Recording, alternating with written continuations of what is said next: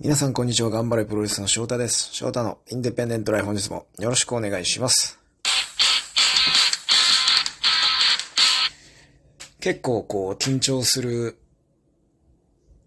週末が終わりまして、えー、初めて行く東海岸ニュージャージー州のアトランティックシティ、フィラデルフィアですね。フィラデルフィアアトランティックシティにあります消防都というホテル、カジノのついたホテルの会場内で行われる ジーシーダブリュー の ツーデイズ の、えー、ふつかめの昼にですね ジェイシーダブリュー という団体がありまして、私そこに参戦することが決まっておりまして行ったんですけども、まあ、そこの ジェイシーダブリュー っていうのは ジーシーダブリュー のまあ姉妹団体というか提携してやってるということで、お客さんの層もそうだし YouTube でその日無料で配信されたんですね。その ジェイシーダブリュー のショーが丸々ということも含めて、今まででこう一番僕の試合がおそらくリアルタイムで人の目につくだろうということで、すごくこう何日も前から珍しく気を張ってたんですよ。珍しく。で、いざそのヒューストンから、えー、フィラデルフィア空港に移動しようという当日ぐらいからです。前日ぐらいですかね。前日当日ぐらいに、多分その、初日土曜日はもうボトボト僕試合なかったんですけど、ジーシーダブリュー があるんで、のビッグショーがね、あるわけなんですけども、その ジーシーダブリュー で試合があると思うよぐらいの、組まれそうだよみたいなことを言われて、では行かな、ああ、じゃあ行かなきゃということで、それをく、試合があるかどうかっていうのもすごくこういい意味でこう緊張すると。しかも ジーシーダブリュー で、試合をするっていうのですごくこう緊張感もあって、うわぁどうしようどうしようっていう状態からヒューストンでのフィラデルフィア行きの飛行機はまさかの、まあ、遅延。さんじかんの遅延。はい。さんじかん遅延して、でもフィラデルフィアの空港着いたら即その場でウーバーを呼んで、ウーバーでそのまんま会場までいちじかんぐらいかかる、いちじかんちょっとかかるんですよ。いちじかんぐらいかけてですね、ウーバーで会場行って、着いたら、つくかつく直前ぐらいかなんかに連絡で、あのー、試合あるよって言われて。あ、今日試合あるんだ俺。はい。で、屋外の、そ、その日はね、屋外での会場だったんですけど、あのー、まあ、ものすごいごひゃくにん、ろっぴゃくにん、せんにん近くいたんですかね、もしかしたら。まあ、メインイベントはジョン・モクスリー対、あの、ニック・ゲイジのタイトルとキャリアをかけた試合ということで、ものすごい盛り上がって、だったんですけど、その中で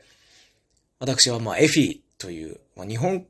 ツアーでもねかなりこう注目を集めた選手だったと思うし、そのインディー界でもすごくこう引っ張りだこなレスラー、エフィとシングルだよって言われてえっと、しかもそのまあ試合順的に言うとセミなんですけど、まあその意味合いはもちろん僕も分かっていて、デスマッチとデスマッチの間に挟まるセミということで、まあこれはもう ダブリューダブリューイー とかも昔からそうなんですけど、こうちょっとこうお客さんの気持ちを一回落ち着かせるというか、こうちょっとお客さんのテンションを昇級させてメインに向かうっていう意味もあるんで、そういう僕らにそうデスマッチみたいなものを求めてるわけじゃないっていうのも分かってましたし。だからこう、普通に自分のいつも通りやればいいんだっていうのもすごく理解してたし、プロモーターがなぜこの試合順でこのエフィとシングルっていうのを組んだ意図っていうものも、まあちゃんとね、私の中ではこう、汲み取って、あ、でもじゃあいつも通りやれば全然大丈夫だと思ったんですけども、やはりね、こう、僕はもう入場しただけでファンの人が待ってましたっていうような知名度があるわけでもないし、レスラーでもないから、うん、もう本当にアメリカに来てからは、何かこう残さなきゃ残さなきゃとこういつも試合前に思ってまして、それがねすごいこう緊張感、今までの中でなかった緊張感がすごくて、とりあえずまあ普通にやれば大丈夫じゃダメだなだなっていう、ひゃくてんじゃなくてひゃくいってんを出しに行かないとっていうね